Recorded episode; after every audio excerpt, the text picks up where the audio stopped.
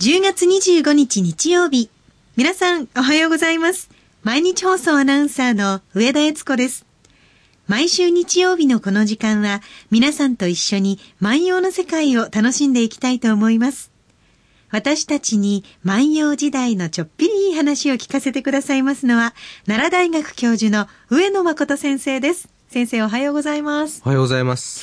もう街を歩いてても木々が色づいてきましたし、あと、金木犀の香りって、金木犀の姿見えなくても香ってきますよね。そうですね。ねえあの、ちょうどですね、えー昨日ですかね。はい。えっと、私、あの、同志社大学に水曜日行ってるんですが、ええキャンパスでですね、はいやっぱりその金木犀が香香っていましてね、うんねえああ、そうだ、この季節だったのかなっていうですね、あの、ので、その香りをですね、嗅いで、それから講義を行き、に行きましてねね。いい気分になりますようね。んだからもう私家から一歩出てあの香りが漂ってくるだけで旅に出たくなって、うん 会社に行きたくないとか思ってしまいますが。そういうものをですね、ええその袖に入れてですね、はい。で、その袖をその振るたんびにあ良い匂いがするって、ここれがおしゃれなんですよ。そういうことされてるんですかそう、そういうのがもう、う。あの、万葉集平安時代の、はいあの、一つの、あの、おしゃれなんだへー。そうすると、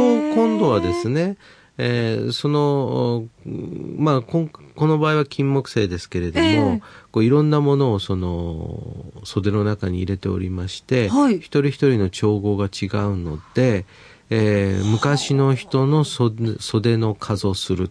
昔、ああの、付き合っていた人の袖の匂いがするというのは、ふっと時にですね、あ私と昔付き合っていた彼氏が 今通りかかったわっていうのはわかるっていうね。はあ、そういう世界ですよね今でいう、まあ、香水を自然のものでそうやって作ってらっしゃった。まあそうですね、そうですね、そうですね、香りと思い出ってこう密接につながってるって言いますもんね。そうです、そうです。なんか、あの、目をつぶっても、ええその、嗅覚が反応するっていうね、はいはいそういうその情報であるっていうことですよね。それとやっぱり、記憶の奥のものを引き出す。ね、だからもういろんなその例えばあの視覚情報や聴覚の情報っていうのはもういろんなものの中からこう聞き分けたり見分けたりしてますけれども、はい嗅覚っていうのはこう記憶の奥のものをこうこうっとこう引き出してくる。そういう役割ありますね確かに忘れてたはずのものが、うんふっと出てくるのって香りからですもんね。そうですそうです。私ね、あの、まあ、全然この、こんな話になるとも思わなかったんですけどね。はいあの、じゃがいもたっぷり、ええ人参たっぷり、はい。えーの、あの、カレー、えーで、その、いわゆるキャンプのカレーですよ。あの、ゴロッゴロ入ってるんですねもうゴロゴロ入って、ええその、みんなで皮むいて、はいえーやるやつね。で、こう、今のカレーっていうのはね、まあ、その材料をよく炒めたりとかですよ。うんその、フォンドボーとか、まあ、いろいろこう、するわけですね。二日目になったら大体煮崩れてますからククランベするとかね。なんかも本当う、なんとかそういういろいろ、まあ、やってるわけです。そういうんじゃなくて、全く、シンプルな、ええキャンプのカレー。うんでそうするとね、はい。その、たまにね、ちょっとこう、旅行中にキャンプ場なんか通るときに、ええその、いわゆるその、そのカレーの匂いがするわけですよ。ああ、あんまり高そうなルー使ってないな、みたいな。もう人数分作ろうみたいなね。水を作ろうみたいなね。そういうのを、こう、野外で、その、なんか、その、そういう香りを嗅ぐとですね、はい。やっぱり小学校の時のそのキャンプの思い出が、その、やっぱり蘇ってきて、はいいや、そういえば全然同窓会行ってないよなとか、やっぱハガキのと、ハガキの欠席のハガキぐらいちゃんと出さないかんなとかね、あーまあ思うわけですよ。ええええということはね、やっぱりこう、あ本当忘れてた話を思い出されたわけですね。思い出すんねですね、思い出すんですね先。でね、それやっぱ旅っていうのは、ええその一つね、えーその行って何かを見る、そしてその後何かを思い出す楽しみ。で、そういう話をまあ前回もしたわけですけどね。はいで、もう一つは何かっていうとね、ええその日常生活を再発見するっていうのもあるんですよ。で、なぜかっていうと、旅先でやっぱりなんだかんだ言いながら住めば都で、はい。やっぱり家が一番落ち着くなとか思います。思うでしょ、はい。思うでしょ？で、私なんかあの外国行くときは、あの必ず長谷園のお茶漬け海苔を持って行って、で、それをあのホテルで夜中にね、ええあのカップに入れてこうかき回して、はいえーしかもそれ、あのスプーンでかき回して、はいこうちょっと飲むわけですよね。うんそれで、あの、そのおおかきの部分がね、ちょっとふにゃっとしたのをこうすくって食べたりするわけですよ。日本の味ですね。日本の味ですよね。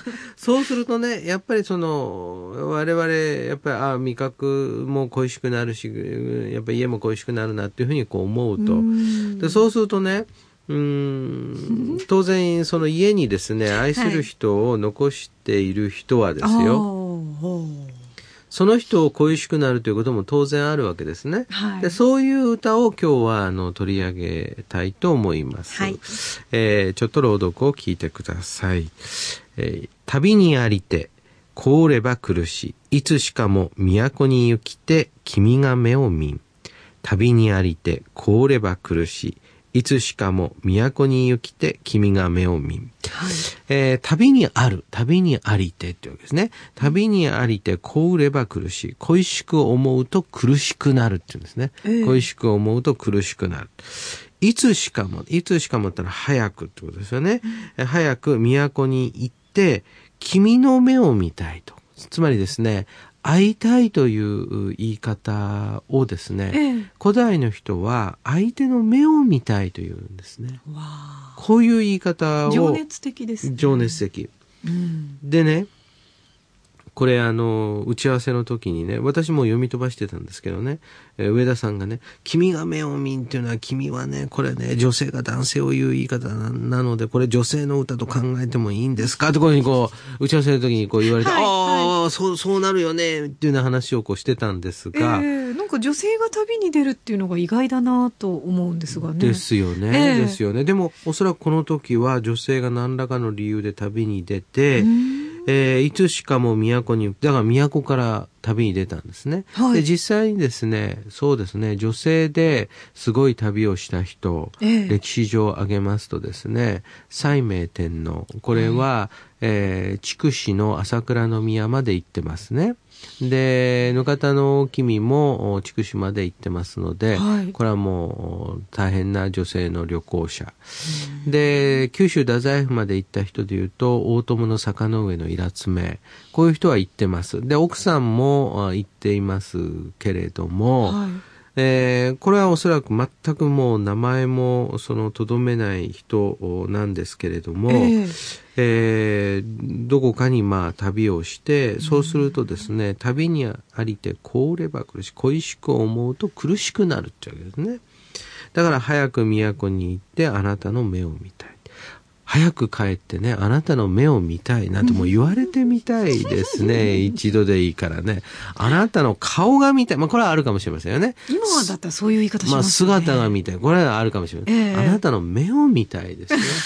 で、これね、あの、恋人同士は目を見ると。ええで、目を見るところからお付き合いも始まるというので、えー目と目を交わす。で、これを、えー交わすというのを、えーどういうふうに言うかというと、はいクハフというんですね。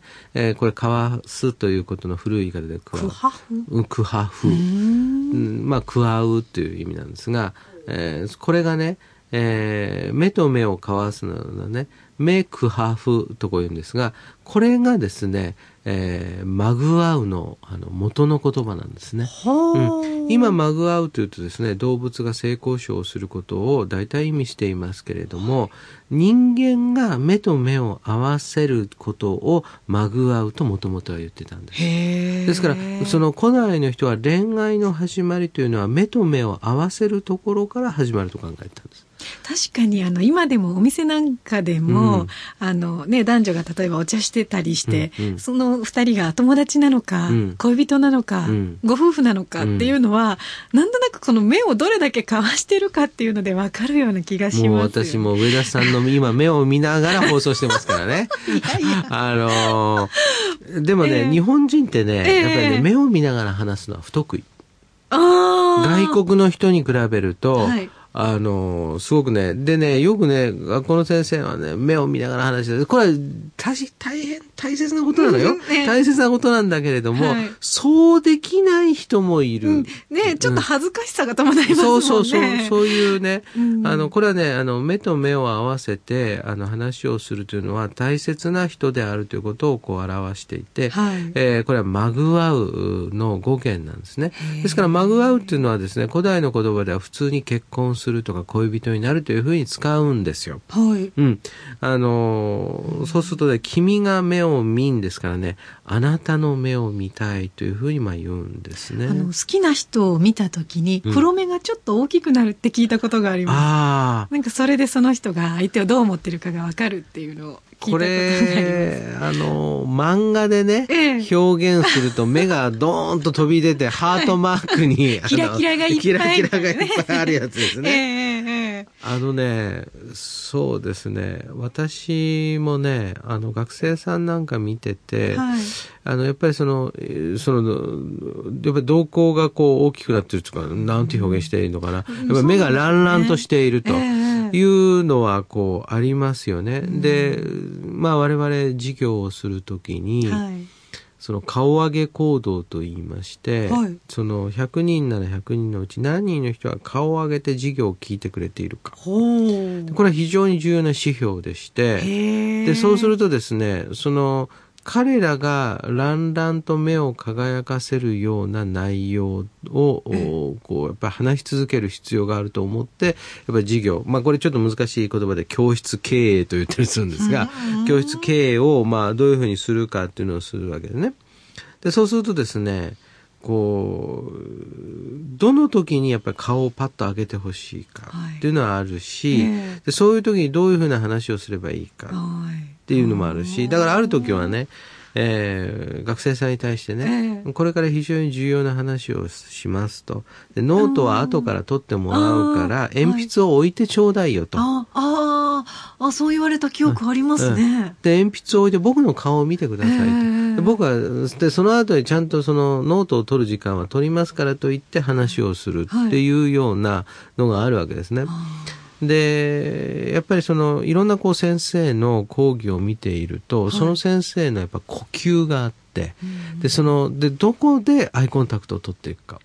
で、これは非常に重要なことなんですが、恋人同士はですね、相手のことを常に知ろうと思ってますからね。ああ、そっか、今どう思ってるのか。どう思ってるのか。ですからもう、その相手に対する興味が、ええあありますので、はいやっぱりそういうところが、で、やっぱり見ていくとですね、あの、わかりますよね。わかりますよね。うん。万葉人もそれをまあ知らずといえ知っていたってことですね。うん目を見たいという表現をしていた。これあの、ある研究ですとね、ええあの、表現が直接的で万葉的な表現として、この、えー君が目を見んというのを挙げる人もいるくらいで、へえもう一つね、君が目を掘りという表現もあるんですね。掘る、うん。君が目を掘りの掘りというのはね、欲するという意味で、その君があなたの目を見たいというですね、そうするそういう言い方があるんですね。だから君の目を僕のものにしたいぐらいの感じでしょうね。見たいっていうのとこっちを見てほしいっていうのと両方ですか両方あるんね。ですね。そういうそのなんか発想法っていうのは常にあってやっぱりね目って大切ですよね。ねえこういう、あの、文が旅先から送られてきたら、すぐに会いたくなるかもしれませんね。そうですね君が目を見早く都に帰ってあのあなたの目を見たいですで旅にありて凍れば苦しいいや恋しく思うと苦しい苦しいまでにねはい。こう人から思われたいですね。いやあの、あの、まあ人が苦しむのは良くないかもしれないけどね。まあその苦しいと、もうあなたのことを思ってね、その苦しいんですというふうに、こう、そういうこ、そうね、僕の人生ではもうなかったのかな。でも、その今っていう時代もありますよね。うん。だって東京大阪間リニアモーターカーができたら67分で会いに行けちゃうんですからね。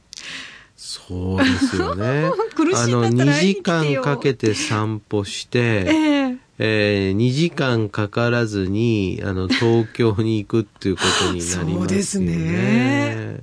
でそうすると、もうあなた、あの、銀座のなんとか堂のね、あの、アイスクリーム買ってきてよ、もうドライアイス入れてくれたらすぐあれなるんだからって言って、本当。3時間以内に帰ってくるとかね。わそんな時代やってきますね。ねえ。うん。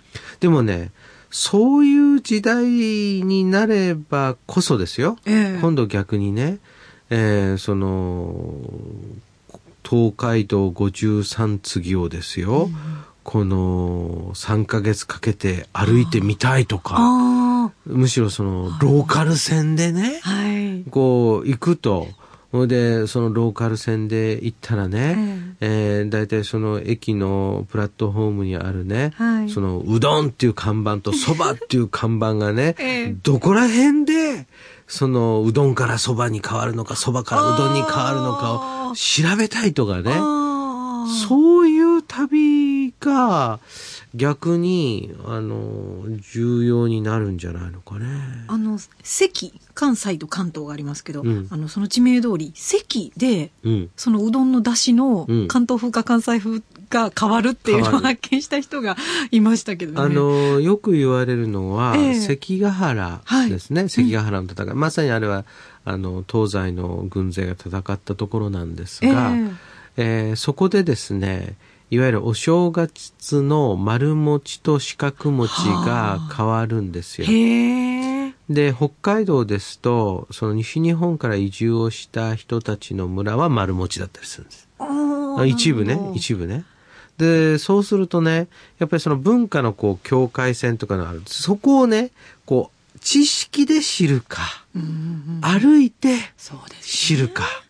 っていうようなことで言うとね、まあ、旅はスピードだけではなくて、密度もあるし、で、密度も濃きゃいいかっていうと、まあそうでもなくてですね、あの、有名なあの、北郎さんがね、はい。うん、そのシルクロードの旅をした時に一番良かったのは何ですかええって言った時に、それがね、あの、長くね、はい。バスに乗ったのが良かったって言ってたラジオでへね。ーそれが良かったですって。こんなに長いバスに乗ることないです。長い時間のバスに乗ることないです。やっぱりね、旅ってね、うん、もっとね、柔軟に考える必要あるのかな、現代日本人はね。そんなことを思いながらもう一度聞いてください。旅にありて、凍れば苦し。いつしかも、都に行きて、君が目を見ん。